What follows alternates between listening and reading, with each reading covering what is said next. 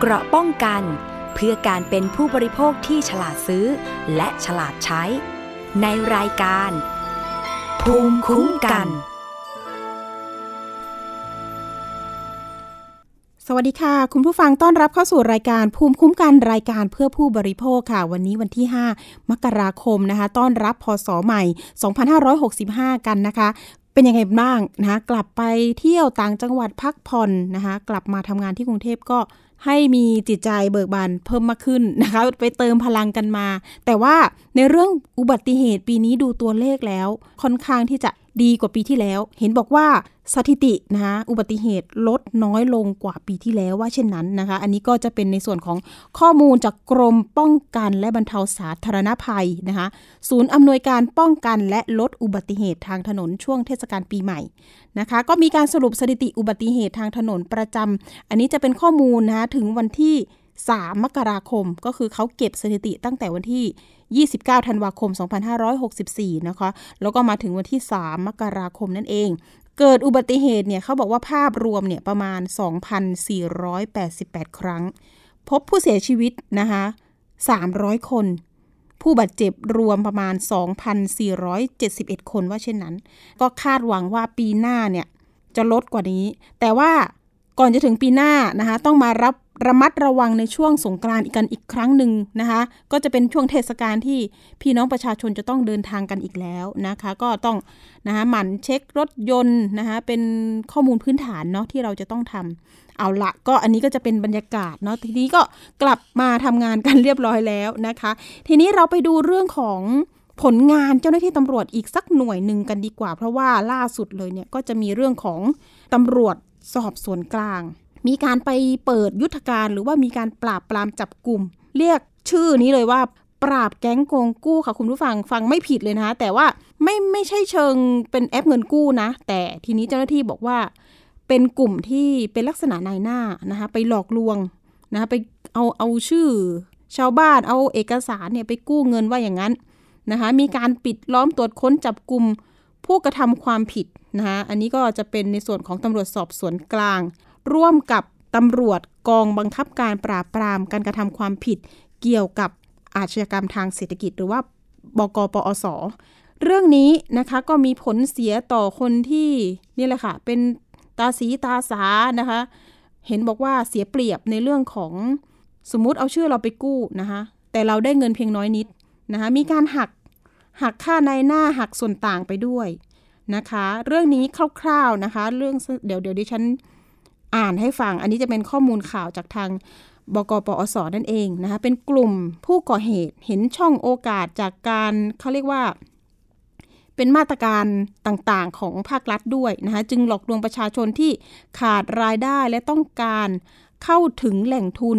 โดยออกกลอุบายชักชวนว่าสามารถหาแหล่งเงินทุนให้ได้ เพียงแค่นำบัตรประชาชนใบเดียวมาให้ก็สามารถกู้เงินได้นะคะ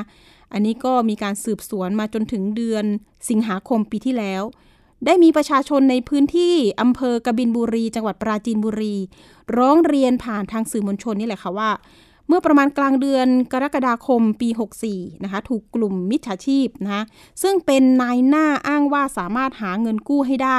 จึงหลงเชื่อและมอบบัตรประชาชนให้ไป หลังจากนั้นกลุ่มมิจฉาชีพก็พากันไปเนี่ยค่ะไปสแกนใบหน้ากลางป่าในพื้นที่ อำเภอวังน้ำเย็นจังหวัดสระแก้ว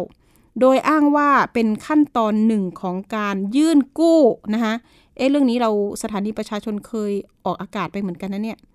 อะจากนั้นประมาณหนึ่งเดือนกลุ่มมิจฉาชีพได้นำโทรศัพท์สมาร์ทโฟนมามอบให้ พร้อมกับเงินประมาณ 40,000 กว่าบาท ซึ่งอยู่ในบัญชีเงินฝากออมทรัพย์อิเล็กทรอนิกส์นะคะ แต่ต่อมาประชาชนกลับได้รับใบแจ้งหนี้จากทางธนาคารว่าตนเองเป็นหนี้ถึง 160,000 บาท จึงได้พากันมาร้องเรียนผ่านสื่อมวลชนนะคะจากกรณีดังกล่าวทำให้พี่น้องประชาชนจำนวนมากเนี่ยได้รับความเดือดร้อน ตกเป็นลูกหนี้ธนาคารพาณิชย์โดยไม่รู้ตัว แต่ได้รับเงินจริงเพียง 1 ใน 4 ของยอดเงินกู้นะคะโดยผู้ก่อเหตุเนี่ยได้เงินไปจำนวนมากนะคะแต่ภาระหนี้สินก็อยู่ ตกอยู่กับพี่น้องประชาชนที่ถูกหลอกลวงค่ะ เรื่องนี้พลตำรวจโทจิรภพภูริเดชนะคะผู้บัญชาการตำรวจสอบสวนกลางเนี่ยก็มีการสั่งการให้ดำเนินการเร่งรัดตรวจสอบเรื่องนี้อย่างเร่งด่วนนะคะปรากฏว่ามีการขออนุมัติหมายจับผู้ต้องหาได้จำนวน 14 คน มันมีรายละเอียดของผู้ต้องหานะคะ แต่เราอาจจะไม่เอ่ยชื่อเนาะ 14 คน ตอนนี้ก็มีหมายจับแล้ว อยู่ระหว่างการ จับกลุ่มด้วย อันนี้จับกลุ่มแล้วนะ จับกลุ่มละ มีตรวจยึดของกลางได้ด้วย เช่น บัญชีธนาคาร 65 รายการ โทรศัพท์มือถือ 78 เครื่อง เอกสารเกี่ยวกับการทำธุรกรรม 16 รายการ เอกสารเกี่ยวกับคดี 14 รายการนะคะ บัตรอิเล็กทรอนิกส์9ใบนะคะ อุปกรณ์อิเล็กทรอนิกส์ 1 รายการ ของกลางอื่นๆ อีกที่เกี่ยวข้องนะคะ ประมาณ 207 รายการ รวมมูลค่ากว่า 2 ล้าน3แสน 83,600 บาทนะคะเจ้าหน้าที่จึงได้แสดงหมายจับดังกล่าวนะคะให้ดูนะคะ แล้วก็ผู้ต้องหาทั้ง 13 คนเนี่ยยอมรับว่าเป็นบุคคลตามหมายจับจริง และยังไม่เคยถูกจับกุมมาก่อน เจ้าหน้าที่ตำรวจจึงนำตัวนะคะผู้ต้องหาทั้งหมดเนี่ยส่งพนักงานสอบสวนกองกำกับการ 5 บกปอส เพื่อดำเนินคดีต่อไปด้วยนะคะ จากการสอบถามผู้ต้องหาเนี่ยให้การรับสารภาพ 13 คน ปฏิเสธหนึ่งคนค่ะคุณผู้ฟัง แต่เดี๋ยวรายละเอียดที่เขาปฏิเสธเนี่ยจะเป็นยังไงเดี๋ยวเราจะมีการพูดคุยกับทางเจ้าหน้าที่นะคะ ซึ่งเดี๋ยวเราต่อสายไปแล้วนะคะ พันตำรวจเอกพาดลจันดอนผู้กำกับการ 5 กองบังคับการปราบปรามการกระทำความผิดเกี่ยวกับอาชญากรรมทางเศรษฐกิจนะคะอยู่กับเราแล้วนะคะ สวัสดีค่ะท่านพาดลคะสวัสดีครับคุณปินคุณอาภิคณาครับ ค่ะ ท่านพาดลพูดถึงคดีนี้นิดนึงเพราะว่าเอ๊ะ พออ่านไปอ่านมาแล้วคุ้นๆเลยว่าเราเคยนำเสนอข่าวเรื่องนี้ด้วยเหมือนกัน ท่านพาดลคะเห็นว่าไปจับกลุ่มทั้ง 13 คนได้แล้ว 14 คนใช่ไหมคะ ปฏิเสธหนึ่งคน14คนครับ ใช่ครับ เขาให้การยังไงบ้างคะ ก็คือในทั้ง 14 คนเนี่ยเขามีแบ่งหน้าที่กันทำทั้งในส่วนที่เป็นนายหน้านะครับกลุ่มบัญชีม้ากลุ่มผู้รับผลประโยชน์นะครับ ในส่วนที่ปฏิเสธเนี่ยคือ เขาบอกว่าเขารู้จักกับหนึ่งใน13คนที่เป็น กลุ่มคนร้ายอะนะครับ เป็นเพื่อนเขาแล้วก็มาหลอกให้เขาไปเปิดบัญชี โดยอ้างว่าจะเอาไปเป็นบัญชีที่ใช้เล่นการพนันเขาก็เลยเปิดให้ไป โดยไม่รู้ว่า จริงๆ แล้วเอาไปใช้ในการหลอกประชาชนนะครับอ๋อเอ๊ะแต่เขาเอาไปก็เลยปฏิเสธเอาไปเล่นการพนัน อันนี้คือก็ยอมให้เอาไปเหรอคะถ้าเธอถ้าอ้างเหตุผลนี้ก็เขาให้การมาอย่างนี้ครับว่าเพื่อนมาบอกว่าจะเอาไปไว้เล่นการพนันเขาก็ให้ไปเพราะเห็นว่าเป็นเพื่อนกันครับ ค่ะ อันนี้หมายถึงว่าครับบัญชีม้า อันนี้คือทั้ง13คนไหมคะ ท่านผู้กำกับคะในในสิบสามคนเนี่ย จะมีกลุ่มบัญชีม้าอยู่ จะมีกลุ่มบัญชีม้านะครับ กลุ่มบัญชีม้านี่ก็จะมีอยู่สี่คนครับอืมในสี่คนเนี่ย รับสารภาพไปสามปฏิเสธหนึ่งก็คือที่ที่ผมแจ้งนี่แหละครับ ว่าอ๋อให้เพื่อนโดยไม่รู้ว่าเอาไปทำความผิดอะไรครัค่ะบแต่ทีนี้เขาเขามีไอเดียมาจากไหนทำไมเขาถึงทำแบบนี้คะท่านผู้กำกับลองเล่าให้ฟังหน่อย พฤติการนะคะ พฤติการนะฮะคือกลุ่มนี้นะครับ เนื่องจากว่าเศรษฐกิจช่วงโควิดเนี่ยเศรษฐกิจมันเอ่อมีผลกระทบต่อสภาพเศรษฐกิจนะครับก็ทำให้ขาดสภาพคล่องแล้วก็เข้าถึงแหล่งทุนได้ง่าย รัฐบาลก็เลยอ่ามีนโยบายให้ธนาคารไทยพาณิชย์เนี่ยออกมาตรการเอ้ยธนาคารพาณิชย์โทษโทษทีนะธนาคารพาณิชย์เนี่ยค่ะออกมาตรการส่งเสริมให้ประชาชนเข้าถึงแหล่งทุนได้ง่ายขึ้นนะครับ ต่อมาเนี่ยก็มีหนึ่งในกลุ่มคนร้ายนี่เขาเคยเป็นพนักงานแบงก์นะครับเขาก็เลยรู้วิธีการก็เลยไปหลอก ไปหานายหน้าให้เป็นหลอกชาวบ้านมาว่า ต้องการกู้เงินไหมแล้วเอาแค่บัตรประชาชนมาใบเดียว เดี๋ยวจัดการให้ทุกอย่างแล้วเดี๋ยวจะได้เงินก็ประมาณนี้ไปหลอกประมาณนี้ครับค่ะหลังค่ะจากนั้นเมื่อมีประชาชนเชื่อก็มอบบัตรประชาชนไปให้นะครับเขาก็เอาบัตรประชาชนเนี้ไปทำตามกติกาที่ธนาคารกำหนดนะครับ รวมทั้งไปปลอมใบหน้าสิทธวิปลอม เพื่อที่จะอัปโหลด ซึ่งเป็นการกู้ในลักษณะกู้สินเชื่อออนไลน์ค่ะผ่านแอปพลิเคชันของธนาคารนะครับ อันนี้ ก็ไปสร้างหลักฐานเท็จอ้างอิงที่มารายได้ก็คือ50ทวีก็คือใบหักภาษีหน้าที่จ่าย ว่ามีรายได้เดือนละสี่หมื่นห้าหมื่นอะไรแบบเนี้ยนะค่ะทั้งทั้งๆที่ประชาชนบางคนเนี่ยไม่ได้มีรายได้อะไรนะครับอืมเมื่อเมื่อปลอมเอกสารอะไรยื่นกู้อะไรสำเร็จเสร็จแล้วเนี่ย สมมุติว่าธนาคารอนุมัติเงินกู้สองแสนทางกลุ่มคนร้ายเนี่ยก็จะเอาไปประมาณเจ็ดสิบห้าเปอร์เซ็นตโอ้โหนะครับ ก็จะเหลือไว้ให้อ่า ชาวบ้านที่ว่าเป็นเจ้าของบัตรประชาชนเนี่ยเพียงหลักประมาณสามถึงสี่หมื่นบาทประมาณนี้ค่ะก็ต่อมาเนี่ยเรื่องมันแดงก็เพราะว่า หลังจากนั้นเมื่อเขาทำกระบวนการเสร็จแล้วเนี่ยเขาก็จะเอาโทรศัพท์เนี่ยพร้อมกับแอป ซึ่งลงแอปของธนาคารไว้เรียบร้อยแล้วก็เปิดให้ชาวบ้านดูว่านี่นะเงินอยู่ในบัญชีเท่านี้นะมเอาไปใช้เท่านี้นะ ชาวบ้านก็นึกว่าได้เงินเท่านั้นแล้วนึกว่าเป็นหนี้เท่านั้นอ๋อแต่ปรากฏว่าพอธนาคารเรียกเก็บแล้วมันเกินกว่าที่เขาได้รับจริงนะครับเขาก็เลยไปร้องทางสื่อค่ะ ทางสื่อนะครับ ทางสื่อก็เลยก็เลยเป็นประเด็นขึ้นมาครับ อืมทีนี้คนที่เป็นอดีตพนักงานธนาคารนี่ก็คือ เอ๊ะถ้าเกิดดูตามรายชื่อนี่คือคนคนแรกไหมคะที่แบบเอ๊ะอายุประมาณสัก46ปี อันนี้คือจับได้แล้วเหมือนกันใช่ไหมคะ คือเราจับได้หมดนะครับก็คือ ก็ไม่เชิงว่าเป็นพนักงานธนาคารที่ทีเดียวนะเขาเขาเรียกอะไรเอาซอสอะครับอ๋อเป็นเป็นเซลล์อิสระครับ เซลล์อิสระขายบัตรเครดิตอ่านั่นั่นนี่ด้วยด้วยปะคะขายสินเชื่อ ใช่ใช่ใช่อ่าแล้วก็ก็ขายผลิตภัณฑ์ของธนาคารนะครับอืมก็จะที่ชื่อสิริลาวันนะครับ รู้ช่องทางว่าอย่างนั้นค่ะ ใช่รู้ช่องทางแล้วก็ทีนี้มามาระดมมาบอกญาติญาติๆแล้วก็มาบอกให้ญาติญาติๆไปหา คนมาช่วยกู้อะไรอย่างเงี้ยนะครับ เอาไปตั้ง75เปอร์เซ็นเนาะท่านผู้กำกับเนาะเขาเรียกว่าอะไรนะใช่ครับโอ้ใช่โหครับทำทำร้ายชาวบ้าน ทีนี้ผู้เสียหายประมาณกี่ก็คือกี่คนซ้ำค่ะซ้ำเติมความลำบากเข้าไปอีกนั่นน่ะครับสิคะจากตัวเองอ่า ต้องการเงินกู้แค่สองสามหมื่นแต่กลายเป็นว่ามาเป็นหนี้หลักแสนสองแสนอย่างเงี้ย บางรายก็โดนเป็นหลักล้านก็มีครับ ทีนี้ผู้เสียหายประมาณแผนประทุษกรรมแบบนี้นะผู้ผู้เสียหายนี่นับนับพันนะครับ แต่ตอนเนี้ยโอ้โหอยู่ระหว่างที่ธนาคารเนี่ยเขาสั่งเคราะห์ข้อมูลอยู่ค่ะนะครับอ่าเอามาแจ้งให้ที่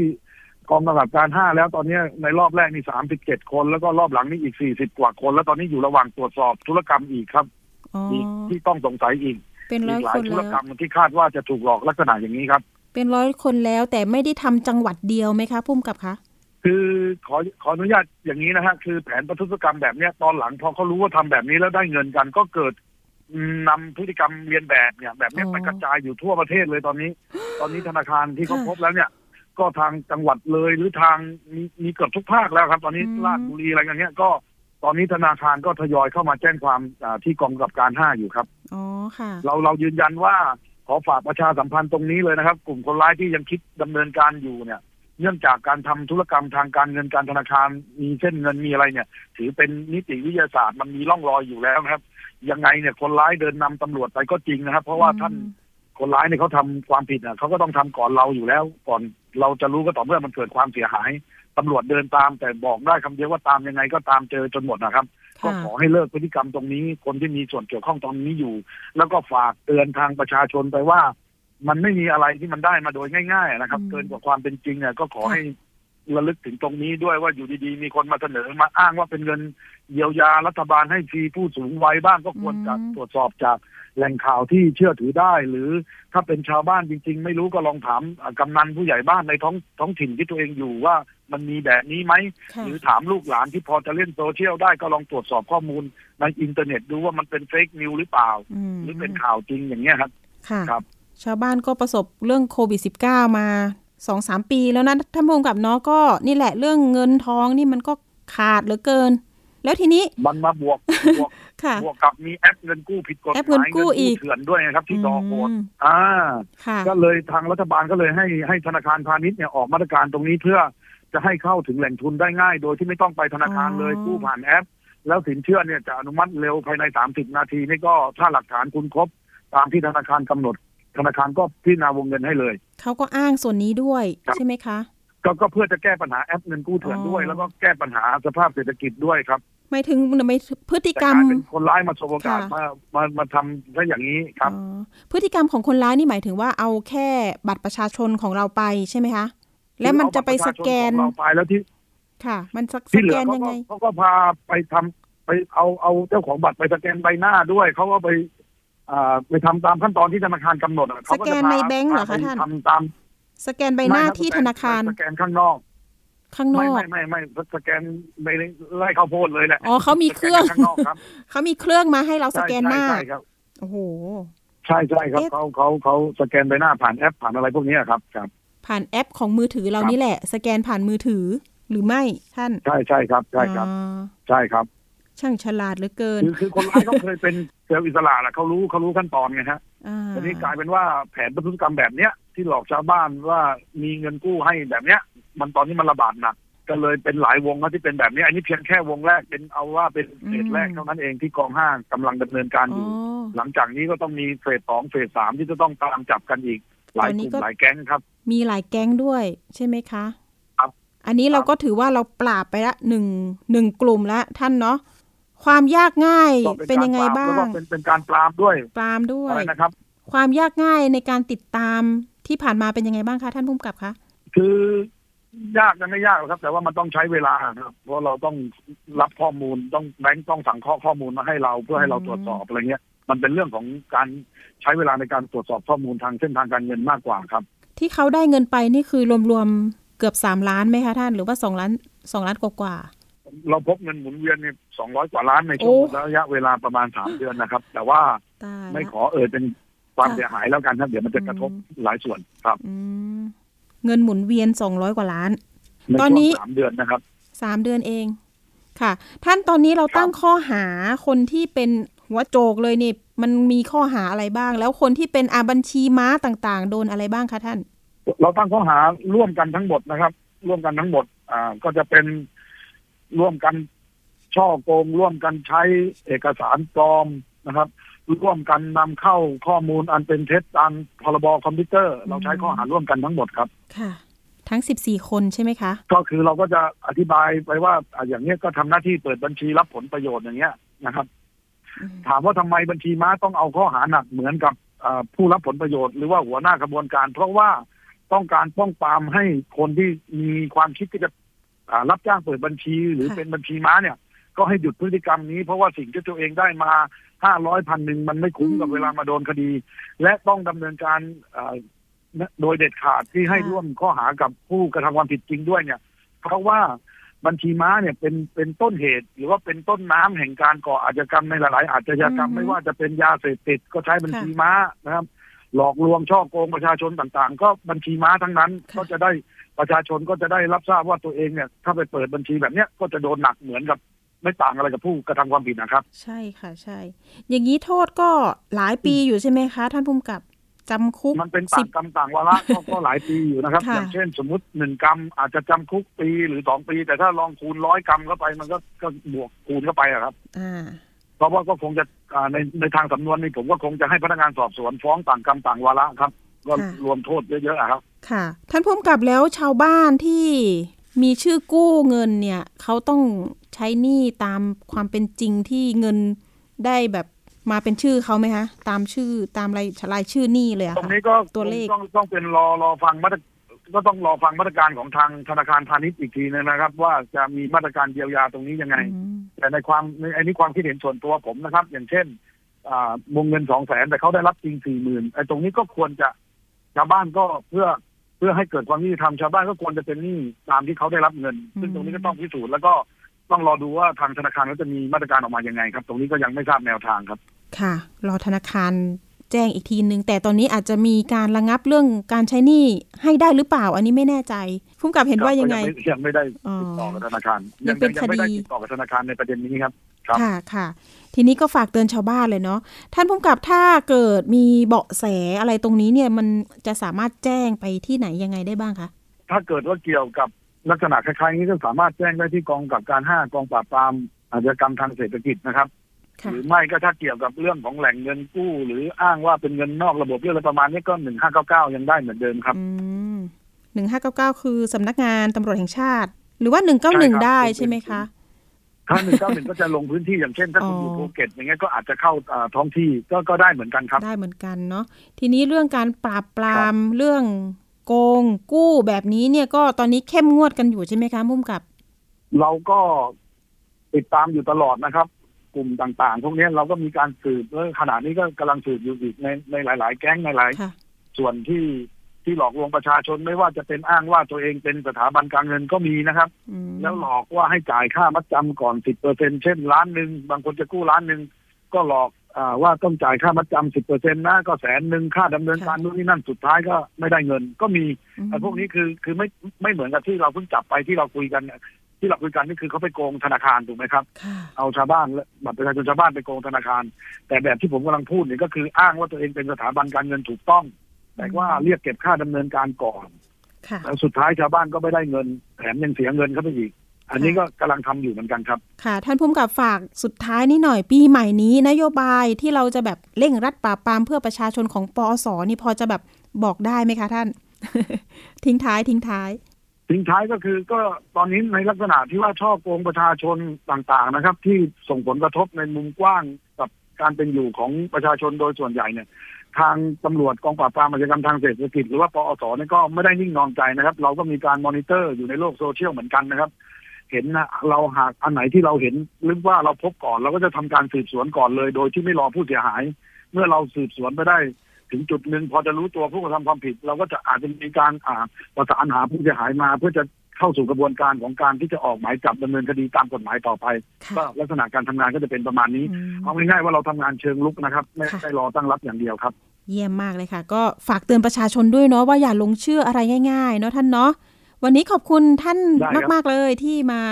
เตือนภัยทางประชาชนแล้วก็คุณผู้ฟังนี่ก็จะได้มีภูมิคุ้มกันในการนี่แหละค่ะ รับทราบข้อมูลเรื่องการไปกู้เงิน หรือเอาบัตรประชาชนให้ใครไปนี่สำคัญมากๆหนึ่งนะคะ อันนี้ก็อาจจะแบบทำให้เรานะคะทำให้เราเนี่ยอาจจะแบบอะตกที่นั่งลำบาก หรือว่าตกเป็นผู้ต้องหาก็ได้ใช่ไหมคะท่าน แนะนำอย่างนี้ถ้าเกิดค่ะเกี่ยวกับผู้ธนาคารแนะนำว่าติดต่อธนาคารเอ่อสาขาใกล้บ้านท่านดีกว่าครับอืมไปด้วยตนเองดีกว่า อย่ามอบบัตรประชาชนนะครับ อย่างที่คุณปิมบอกบัตรประชาชนเป็นเอกสารสำคัญ หากคนร้ายได้ไปเนี่ยสามารถเอาไปก่ออาชญากรรมในรูปแบบต่างๆ ได้อีกมากมาย และอาจจะส่งผลร้ายให้กับทางเจ้าของบัตรนะครับค่ะก็ถ้าไงแนะนำถ้าจะกู้แบงก์ก็ให้ติดต่อแบงก์ใกล้บ้านดีที่สุดครับ ค่ะ เอาละค่ะ วันนี้ขอบคุณพันตำรวจเอกพาดลจันดอนนะคะ ผู้กำกับการ 5 นะคะ บกปอสมาก ๆ นะคะ ท่านคะ โอกาสหน้าเชิญใหม่นะคะ ท่านนะครับค่ะรับขอบคุณด้วยวามยินดีค่ะรับคุณปิมครับค่ะสสวัวัสสดีดีครับค่ะ สวัสดีครับอย่าเอาบัตรประชาชนให้ใครนะคะ ไปกู้ด้วยตัวเองเลย แต่ทีนี้ชาวบ้านก็กลัวว่า เออ ฉันไม่มีเครดิตละนะคะ มีคนมาเซอร์วิสถึงที่บ้านเนี่ย ก็ดีจังเลย แล้วก็แอบอ้างเรื่องของนโยบายของภาครัฐ อันนี้มันก็ซ้ำเติมจริงๆนะเรื่องเรื่องการเงินเรื่องหนี้ต่างๆนะคะตอนนี้ก็ต้องรอแหละว่าธนาคารจะมีการเรียกเก็บชำระหนี้เมื่อไหร่อย่างไร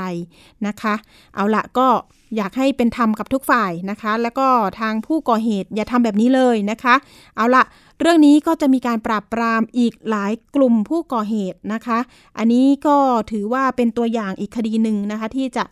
เชือดไก่ให้ลิงดูนะคะ เอาละอันนี้เป็นตัวอย่างที่ไม่ดีนะคะตำรวจกำลังเร่งปราบปรามกันอยู่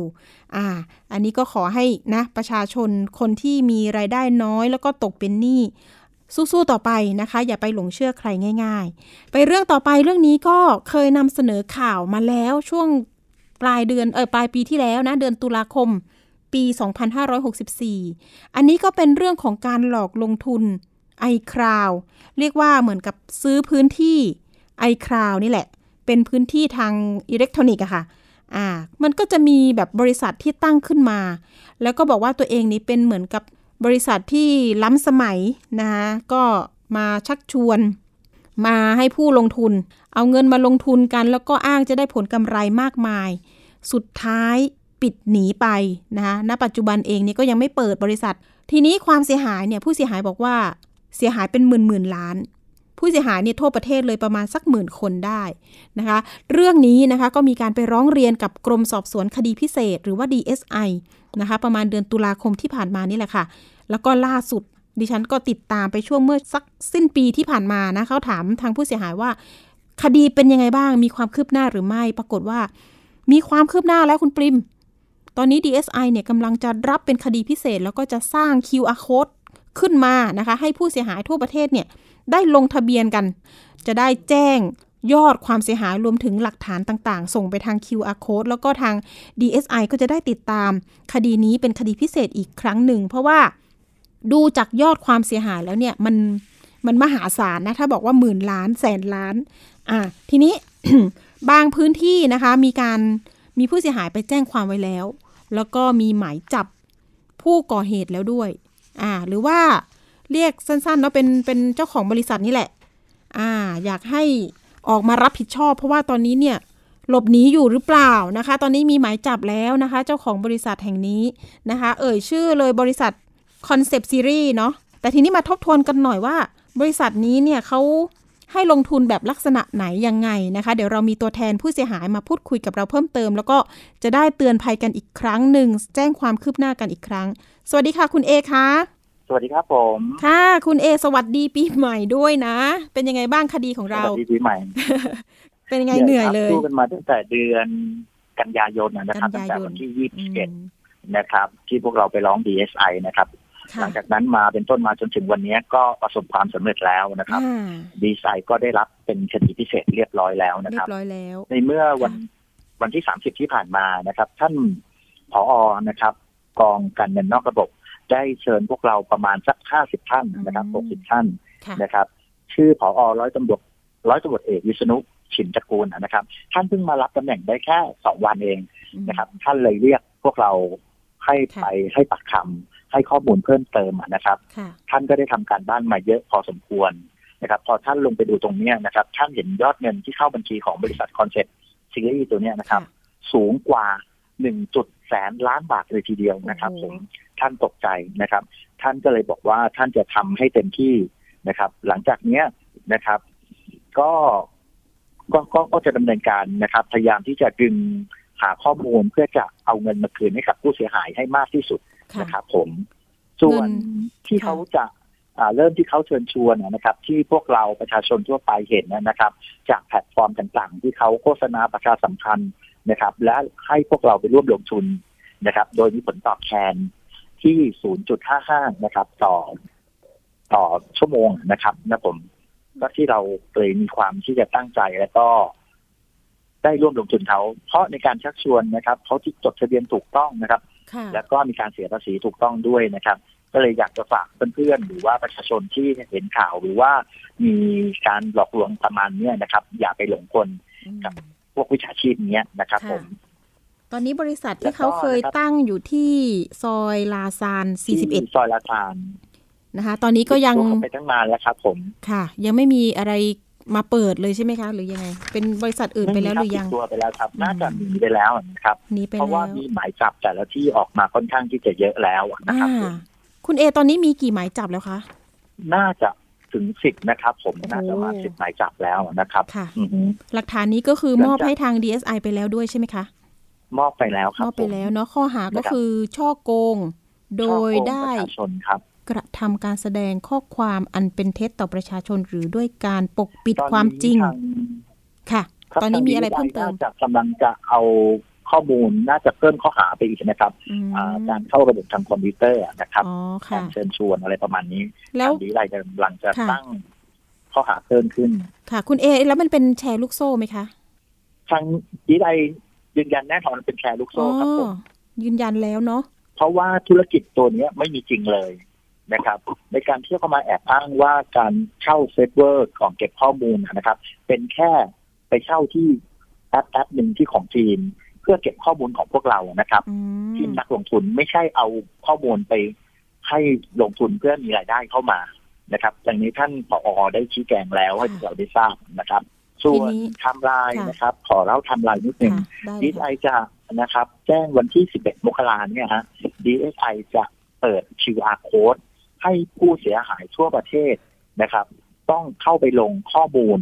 นะครับ รายละเอียดทั้งหมดใหม่หมดเลยนะครับอืมรวมถึงผู้ที่ไปแจ้งความที่สอนอด้วยนะครับ จะต้องลงใหม่หมดเลยนะครับค่ะเพราะว่าทาง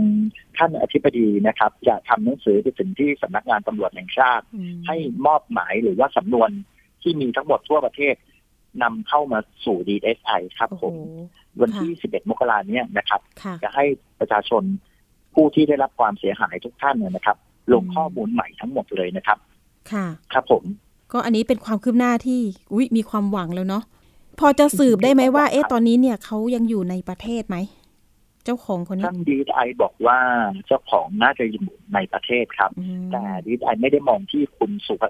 สุภสันต์ร่วมชนะคนเดียวค่ะ DSI กำลังมองที่ขบวนการนะครับอืมกำลังจะ สืบขบวนการทั้งหมดต้องมีผู้ร่วมขบวนการมากพอสมควรค่ะนะครับ อันนี้ขอเป็นความลับ เพราะว่าทางดีไซน์กำลังดำเนินการอยู่ต่อเนื่องเลยนะครับค่ะหลังจากอ่าสืบทรัพย์ได้นะครับ เพราะตอนนี้ดีไอกับปปงกำลังทำงานคู่กันไปนะครับ ทางปปงก็จะทำการสืบทรัพย์ต่างๆ เพื่อจะยึดอืมเข้ามาเพื่อจะเฉลี่ยทรัพย์ให้กับผู้เสียหายนะครับค่ะทางดีไอก็จะดำเนินการเรื่องคดีอาญานะครับ ผมอ่าเพราะทีนี้ฉะนั้น ก็เลยอยากจะฝากเพื่อนๆผู้เสียหายที่ยังหลงเชื่ออยู่นะครับฮะมีกลุ่มบางกลุ่มนะครับ ที่ยังหลงเชื่ออยู่ ยังยังหลงเชื่อกันยังอีไม่กไปแจ้งความอืมยังไม่ไปแจ้งความนะครับ เพราะมีกลุ่มกลุ่มหนึ่งซึ่งมีหัวหน้าขบวนการหรือเปล่าผมไม่รู้นะซึ่งเขาพยายามที่จะอวยกับบริษัทนี้มาตลอด และพยายามที่จะไม่ให้ผู้เสียหายไปแจ้งความ ย้ำและมีการพูดว่าถ้าเกิดไปแจ้งความแล้วบริษัทเนี้ยสามารถถ้าเกิดเขากลับมาแจ้งฟ้องกลับเนี้ย พวกคุณจะเดือดร้อนประมาณเนี้ยครับ ที่เขาพูดมา ชื่อชื่อชื่อบอก ชื่อเปยๆไปถ้าผมพูดไปก็กลุ่มผู้เสียหายจะรู้ แต่ไม่ใช่ชื่อจริงเขานะครับเขาชื่อคุณอับแสงนะครับ ผมผมปรับเปรียบเปยไปค่ะนะครับเขาพยายามที่จะบอกผู้เสียหายในกลุ่มของเขาซึ่งมีอยู่ประมาณสามถึงสี่พันคนนะครับ ว่าอย่าเพิ่งไปแจ้งความเดี๋ยวจะโดนแจ้งความกลับ ทางดีก็ได้ยืนยันแล้วนะครับ ไม่สามารถไม่รู้จะเอาอะไรมาแจ้งความกลับได้นะครับ ไม่สามารถที่จะแจ้งความกลับได้ เพราะฉะนั้นผู้เสียหายที่ยังไม่ได้แจ้งความวันที่ 11 นะครับ QR code DSI จะเปิดทำการทุกคนนะครับ ต้องไปลงใหม่นะครับผมอืมย้ำนะครับ เอกสารง่ายๆครับ ตอนนี้แค่ใช้สำเนาบัตรประชาชน และก็ค่ะ statement ซึ่งต้องออกจากธนาคารเท่านั้นนะครับตัวจริง ออกจากธนาคารเท่านั้นค่ะตัวจริงนะครับ statement ทะเบียนบ้านบัตรประชาชน และก็หน้า book bank นะครับ ส่วนเอกสารภาษีหน้าที่จ่าย ถ้ามีก็ยื่นมา ถ้าไม่มีก็ไม่เป็นไรครับ ค่ะเอกสารไม่ยุ่งยากแล้วนะครับ เพราะว่าอืมเอกสารไทำลายพฤติกรรมต่างๆ ทางดีไอได้รวบรวมไว้หมดแล้วครับผมค่ะค่ะ ก็ถือว่าสมกับการรอคอยนะ คุณคุณเอนะ มีความหวังแล้วครับผมแล้วก็ยังไงช่วยกันแจ้งเบาะแสได้ครับคิดก็ฝกว่าเพื่อนๆผู้เสียหายค่ะแจ้งเบาะแสด้วยนะครับค่ะเรื่อง ทรัพย์สินการโยกย้ายเงินทองอะไรประมาณเนี้ยนะครับอืมให้แจ้งค่ะมาที่ดีไอหรือว่าแจ้งมาที่กลุ่มทางผมได้เลยเหมือนกันนะครับ เราจะประสานท่านผอให้เร็วที่สุดนะครับค่ะเพราะว่าช้ามากไปก็จะไม่ดีอ่านะครับ เงินจะเหลือน้อยอะไรประมาณเนี้ยนะครับค่ะเพราะพฤติกรรมของผู้เสียหายท่านเนี้ย เอาเงินของพวกเราไปอือหือพูดง่ายๆแบบไปใช้ใช้แบบสุรุ่ยสุร่ายขนะองครับของคุณเอไปเสียหายปไปลงเบอร์อะไรของไปเขาเท่าไหร่ครันะบคุณเอคะผมโดนไปแปดแสนนะครับแปผดมแสนเนาะ มีคนอื่นนี่หลัส่กวนล้านน้องๆในกลุ่มอ่าโอ้หลักล้านสี่ล้านสิบล้านสิบห้าล้านยี่สิบล้านมีหมดครับผมอือฮึตอนนี้ดีไอได้เก็บข้อมูลผู้เสียหายที่เยอะๆเก็บไว้หมดแล้วครับ การที่ไปออกสื่อเนี่ยคือคือบริษัทเนี้ยไปออกสื่อด้วย เหมือนกับว่าอะได้รางวัลบริษัทสตาร์ทอัพดีเด่นด้วยใช่อ่าทำให้ใช่เกิดความน่าเชื่อถือโฆษณาชวนเชื่อใช่ครับผมค่ะตอนตอนที่เขาให้ลงสร้างความน่าเชื่อถือคุณเอขาเล่าเล่าตอนที่การลง ลงทุนนิดนึง เป็นยังไงการลซื้อรายละเอียดมันเป็นยังไงบ้างนะเราเห็นจากโฆษณา เนื่องจากนะครับ เราเห็นจากแอปพลิเคชันต่างๆนะครับ เราก็ได้เข้าไปศึกษา ว่าแอปพลิเคชันเนี้ยเขาเชิญชวนว่าให้มาเป็นผู้ร่วมลงทุน ซื้อ block cloud เนื่องจาก block cloud ก็เป็นการเก็บข้อมูลคอมพิวเตอร์นะครับค่ะเขาก็พยายามที่โฆษณาชวนเชื่อว่าเขาจะเป็นยูนิคอร์นเบอร์หนึ่งเบอร์สองอะไรของเขาอะนะครับ และต่างๆ ต่างๆ ให้เราได้ ได้ได้เชื่อถือนะครับ เราก็เลยเชิญชวนโดยที่เขาให้ผลประโยชน์ที่ 0.55 ต่อหนึ่งบล็อกนะครับ ต่อหนึ่งชั่วโมง เป็นระยะเวลาสามปีอืมนะครับสามปีเนี่ยสมมติเราซื้อหนึ่งบล็อกนะครับ เราก็เอา 0.55 นะครับ 0.55 คูณจำนวนบล็อกคูณจำนวนชั่วโมงไปเลยนะครับตรงเนี้ยเราก็เห็นว่าเราได้มีการตรวจสอบผมตัวผมเองได้มีการตรวจสอบเป็นระยะเวลาปีกว่าแล้วนะครับอือฮึจากการตรวจสอบว่าเออมีการเพื่อนๆหรือว่า คนในกลุ่มต่างๆ ว่าซื้อกันแล้วเป็นยังไงบ้าง ได้ผลตอบแทนจริงไหม ช่วงแรก ๆ ได้จริงครับผมค่ะเพราะว่าทำไมเราถึงตัดสินใจซื้อ เรามีการตรวจสอบไปที่กรมสรรพากรเขามีการจ่ายภาษีถูกต้องเขามีการจดทะเบียนถูกต้องนะครับ เราก็เลยมีความเชื่อมั่น หลังจากนั้นเขาก็ได้อาออกสื่อต่างๆนะครับไม่ว่าจะเป็นจัดอีเวนต์ต่างๆ ได้รับรางวัลอย่างนู้น ได้รับรางวัลอย่างนี้ค่ะทำให้เราตัดสินใจลงไปซื้อครั้งอืมครั้งหนึ่งเลยนะครับ ครั้งแรกค รั้งแรกที่ผมซื้อไปก็ไม่เยอะครับยังยังวัดหวาดอยู่นะครับซื้อไปอยู่ที่หนึ่งร้อยบล็อกนะครับ หลังจากนั้นมีการเงินเข้ามาได้ได้ค่าผลตอบแทนมาบางส่วน คือสรุปแล้วก็เป็นเงินของเรานะครับเขาคืนมาบางส่วนนะครับ หลังจากนั้นเขาจะมีโปรโมชั่น ก่อนที่จะบินไปเนี่ยนะครับเขามีโปรโมชั่นมีลดโปรโมชั่นสิบเปอร์เซ็นต์คนเราก็เลยแห่ไปเลยนะครับค่ะหลังจากที่เรามีการแจ้งความแล้วนะครับ ก็ได้ไปดู statement วันที่หลังๆนะครับโอ้โหมีมูลค่าที่เดินต่อวันห้าหกร้อยล้านเลยนะครับ อืมสเตทเมนต์ของเขาแต่ละวันนะครับ ก็ค่ะก็เลยพยายามที่จะหลังจากนั้นเราก็เลยได้มีเรามีการผิดพิรุษเราก็เลยได้ไปแจ้งให้ดีไอตั้งแต่วันแรกนะครับ ตรวจสอบว่าบริษัทนี้มีจริงไหมนะครับอืประมาณเนี้ยครับ ผมที่เขาให้เราร่วมลงทุน จริงค่ะๆแล้วไม่มีเลยครับดีไอตรวจสอบแล้วว่าไม่มีไม่มีเลธุรยกิจนี้จริง และครับทีนี้เมื่อกี้พูดถึงใช่ครับว่าผมแอป อันเนี้ย ซื้อจากจีนเหรอคะ หรือว่ามีคนจีนอยู่เบื้องหลังไหมเขาอ้างเขาอ้าง no no เขาอ้างว่าเขาไปซื้อแอปจากแอปพลิเคชันจากจีนนะครับอ๋ออ่าเป็นชื่อแอปแอปหนึ่งก็ไม่ขอเปิดเผยทางดีไอเขาไม่เปิดเผยอ๋เผอโอเคแต่เป็นแค่ซื้อเพื่อเก็บข้อมูลของพวกเราเองนะครับอ๋อไม่ได้ไม่ได้ไปซื้อเพื่อเอาไปลงทุนให้คนอื่นเช่าต่อไม่ใช่นะครับอืมเป็นแอปที่ซื้อ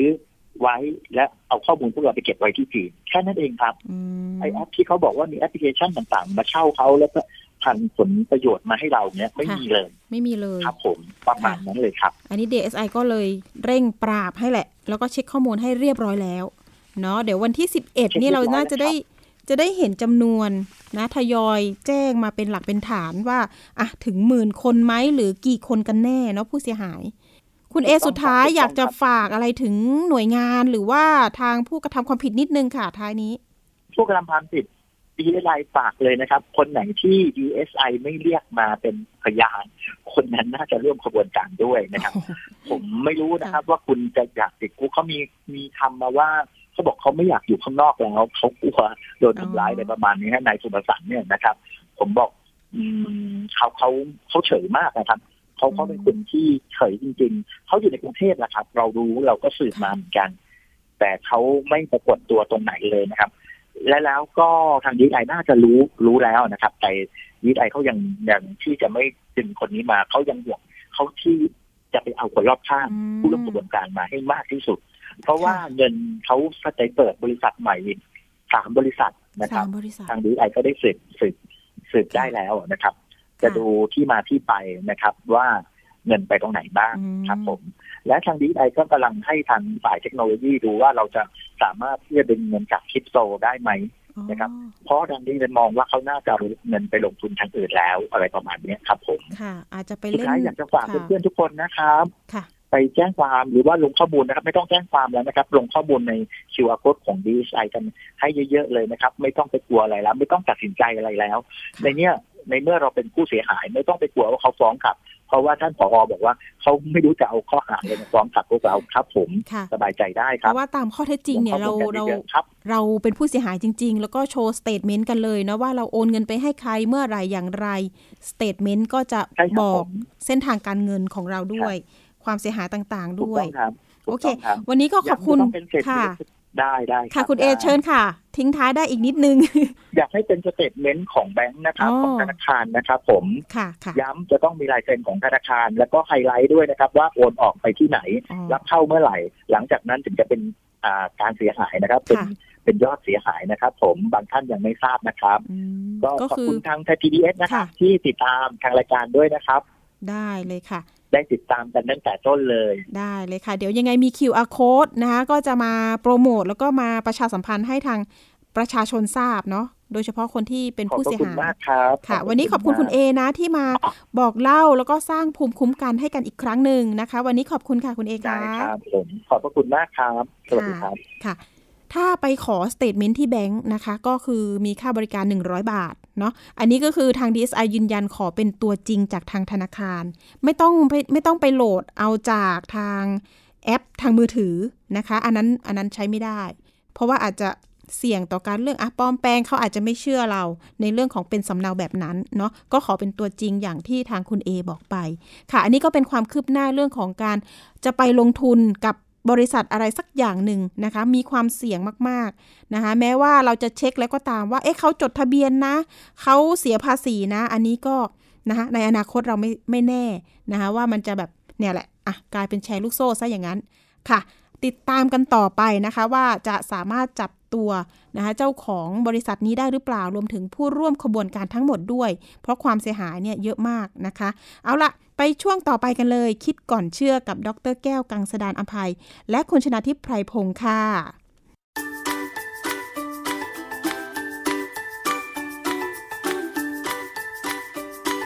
ช่วงคิดก่อนเชื่อ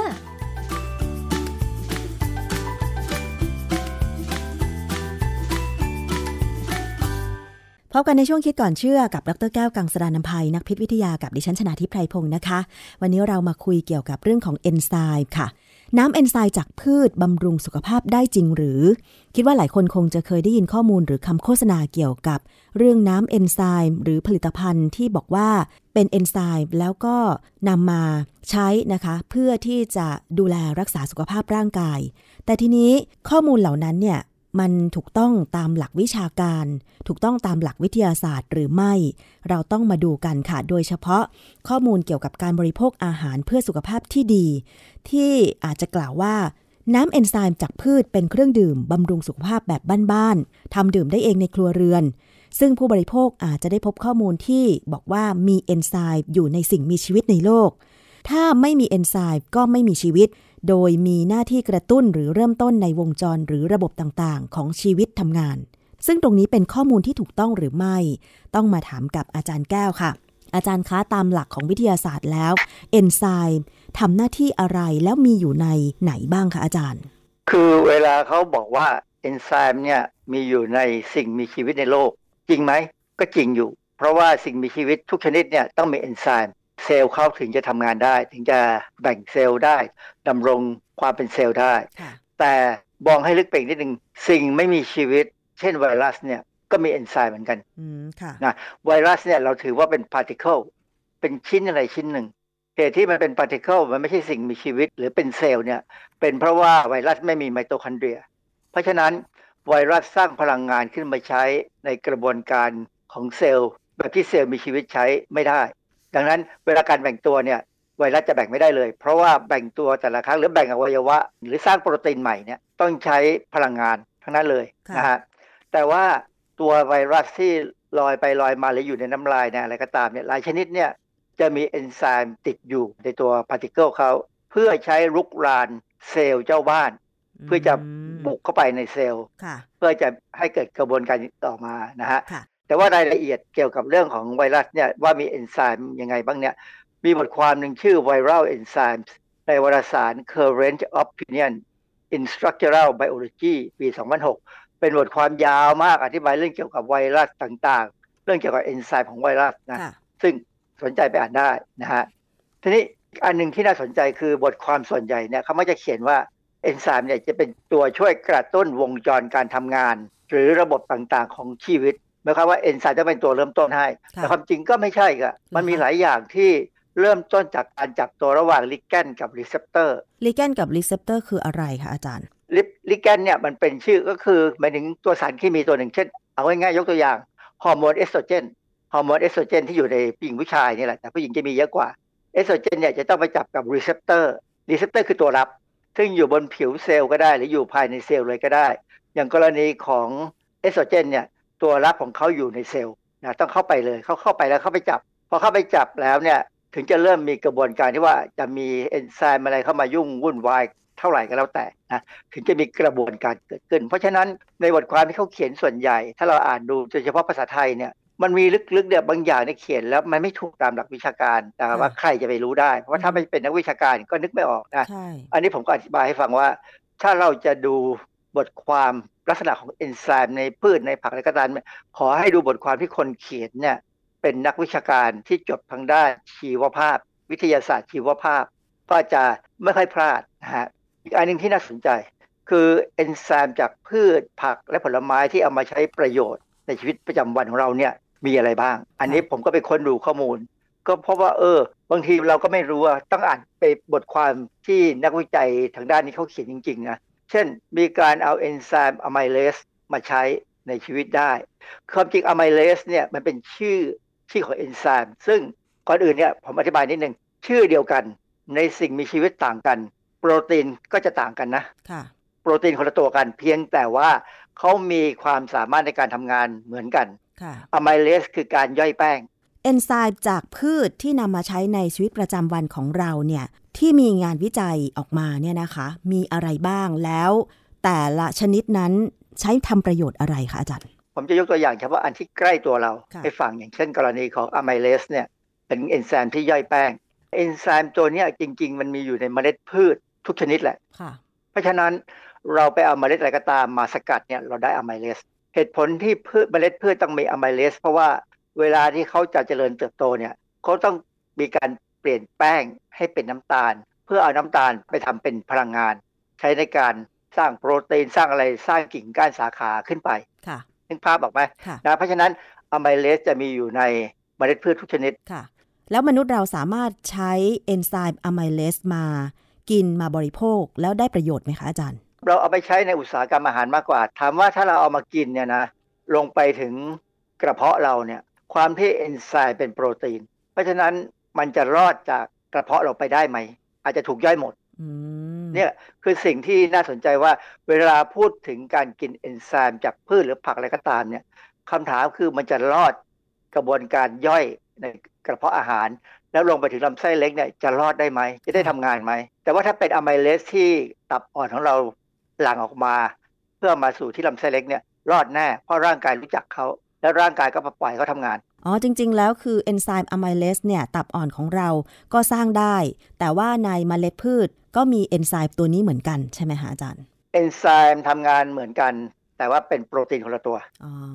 ค่ะ นะฮะ และในในน้ำลายเราเนี่ย ก็มีอะไมเลสอยู่เหมือนกัน แต่ว่าไม่ได้มากนัก เพราะฉะนั้นใครก็ตามที่เคี้ยวข้าวและอมเอาไว้นานๆสักสามสี่นาทีเนี่ย จะเริ่มรู้สึกว่าข้าวนั้นมีหวานความหวานอะไมเลสเนี่ย มันออกมาย่อยแป้งบางส่วนให้กลายเป็นน้ำตาลกลูโคส สมัยเด็กๆอาจารย์ เท่าที่จำความได้สักน่าจะห้าหกขวบมั้งคะจำได้เลยว่าตัวเองเป็นเด็กที่ชอบอมข้าวเหนียว ไว้ในปากแล้วก็นอนตักคุณแม่ แล้วก็นอน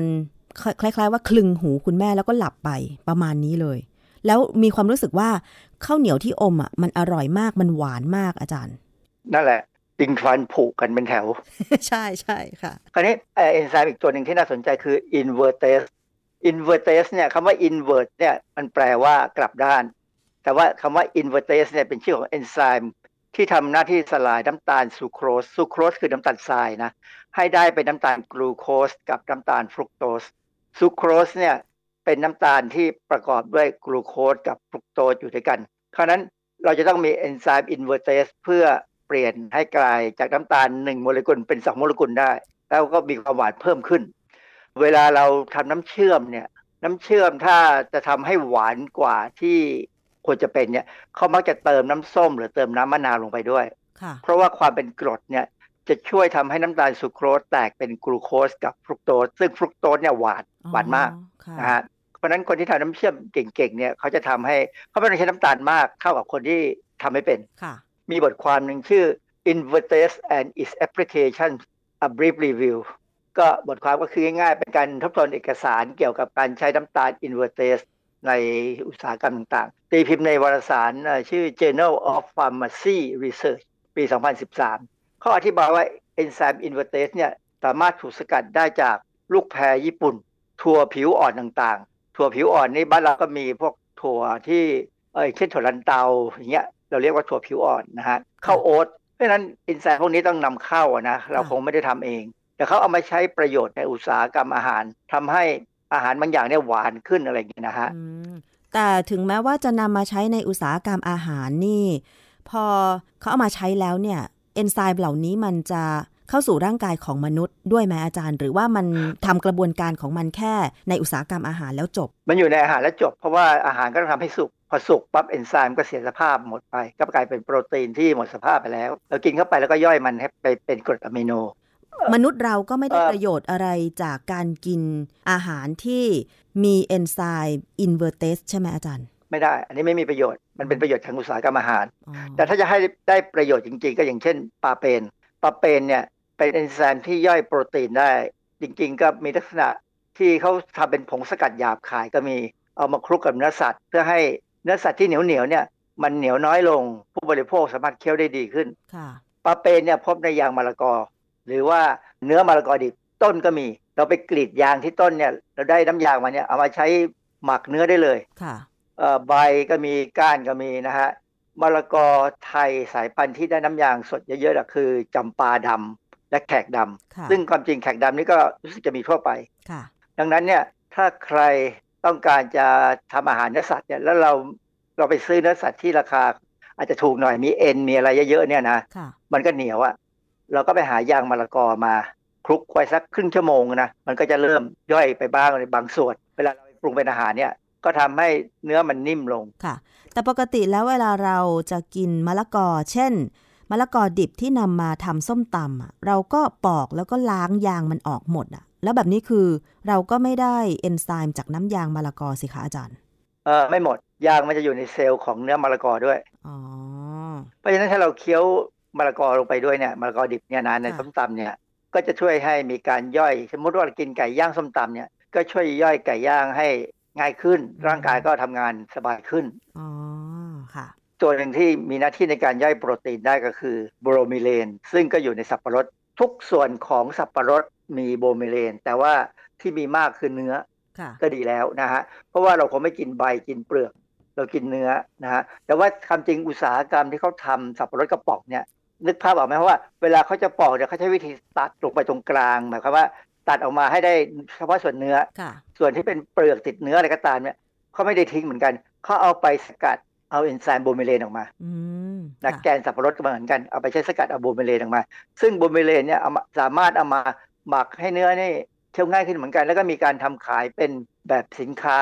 ผงเนื้อนุ่มหรืออะไรพวกเนี้ยนะฮะค่ะก็เป็นเรื่องที่ดีที่ว่าเราก็ทำให้ขยะน้อยลงอืมค่ะเอนไซม์อีกตัวหนึ่งที่น่าสนใจคือ lipoxygenase ที่ผมสนใจตัวนี้เพราะว่าพอไปอ่านเจอเข้า ผมถึงเข้าใจอะไรบางอย่าง เคยสังเกตไหมครับเวลาเราไปดูคนเขาตัดหญ้าค่ะตามสนามหรือตัดหญ้าเลี้ยงวัวอะไรก็ตามเนี่ย มันจะมีกลิ่นตัดหญ้าใหม่ ๆ ขึ้นมาใช่ให้เราได้ใช่กลิ่น เขาบอกว่ากลิ่นเนี่ยคือสารชื่อ cis 3 hexenol เจ้าสารตัวเนี้ยมันเกิดจากการที่เอนไซม์ lipoxygenase ซึ่งอยู่ในพืชเนี่ยนะมันไปทำหน้าที่ออกซิไดซ์กรดไขมันไม่อิ่มตัวที่อยู่ในพืช ให้กลายเป็นสาร cis 3 hexenol หรือ cis 3 hexenol เนี่ยมันเป็นกลิ่นที่ระเหยเพราะว่าตัวมันเล็กค่ะจะระเหยออกมาเป็นกลิ่นหญ้าใหม่ ซึ่งจริงๆ เขาก็มีการสังเคราะห์กลิ่นแบบเนี้ยขึ้นมา เพื่อจะเอาไปใช้ใน ผลิตภัณฑ์ต่างๆ ที่ทำให้เรามีความรู้สึกว่าอืมธรรมชาติจังเอ่อมีบทความเรื่อง a novel lipoxygenase from rice ก็นวัตกรรมเอนไซม์ตัวเนี้ยจากข้าว ในวารสาร The Journal of Biological Chemistry ปี 1994 ค่ะ บทความนี้เขาทำวิจัยเพื่อสกัดเอนไซม์ lipoxygenase เนี่ยจากใบข้าว ผมก็ไม่แน่ใจว่าถ้าเขาเอาใบข้าวมา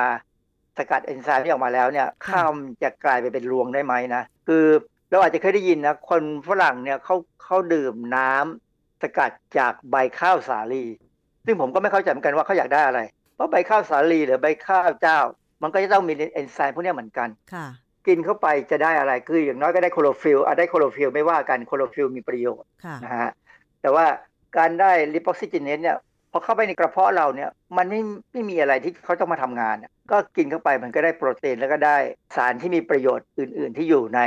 ใบไม้อืมใบใบข้าวค่ะนะฮะโดยสรุปแล้วอาจารย์จากเอนไซม์ชนิดต่างๆ ที่มีข้อมูลทางวิทยาศาสตร์สนับสนุนตรงนี้นะคะ แล้วก็ความจริงในเรื่องของเอนไซม์ว่ามีทั้งเอนไซม์มีในสิ่งมีชีวิตและในสิ่ง ไม่มีชีวิต เช่น ไวรัสด้วย ตรงนี้ผู้บริโภคเวลาได้ข้อมูลอาจารย์จะให้คำแนะนำเกี่ยวกับเอนไซม์ยังไงบ้างคะ คือเราต้องถามตัวเองถ้าถามได้ว่าเรารู้ไหมว่าในนั้นมีเอนไซม์อะไรค่ะอย่างตอนนี้อย่างมะละกอเนี่ยเรารู้แน่ สับปะรดเนี่ยเรารู้แน่ แต่อย่างอื่นนี่ไม่แน่ใจอืผมก็ไม่เคยได้ศึกษาเรื่องนี้มากมายนัก ต้องไปถามนักวิทยาศาสตร์ทางอาหารเนี่ยเขาอาจจะสนใจแล้วก็ทำพวกนี้อยู่นะค่ะก็ต้องถามอีกว่าถ้าเรา ดื่มน้ำผักผลไม้เนี่ยสิ่งที่เราได้แน่ๆคือ วิตามินเกลือแร่ แล้วก็อาจจะเป็นไอสารพฤกษเคมีที่อาจจะมีประโยชน์บางตัวที่อยู่ในนั้น ซึ่งอย่างของกรณีอย่างสมมติน้ำองุ่นอย่างเงี้ยค่ะก็จะมีเรสวอราเทลซึ่งเป็นสารต้านอนุมูลอิสระ แต่เรสวอราเทลเนี่ยถ้าเรากินองุ่นทั้งเปลือกเนี่ยเราได้อะไรดีกว่าอืมเราได้ใยอาหารด้วยค่ะแล้วที่เปลือกมันซึ่งถ้าเขาถ้าเขาเอาเปลือกแยกออกไปเนี่ย ในเปลือกก็ยังมีเรสวอราเทลเหลืออยู่บ้างเหมือนกันนะค่ะไม่ใช่ว่าไม่มี ไม่ใช่ว่าอยู่เฉพาะในเนื้อนะฮะดังนั้นเนี่ยสำหรับผมนะ ถ้าดื่มน้ำผักผลไม้ก็ดื่มเพราะชอบในกลิ่นและรสพอแล้ว อย่าไปหวังอะไรมากกว่านั้น แต่ว่าถ้าจะให้ดีเนี่ยกินเป็นผักผลไม้ดีกว่า กินให้ครบค่ะเราจะได้ทุกอย่างที่ควรจะเป็นค่ะ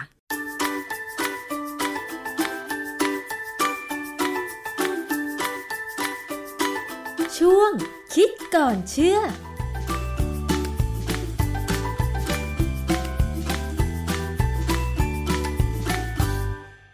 ขอบคุณสำหรับข้อมูลจากคิดก่อนเชื่อนะคะ วันนี้ก็หมดเวลาสำหรับปริมอภิคณาแล้วนะคะ เจอกันวันพุธหน้าเวลาเดิมวันนี้ สวัสดีค่ะ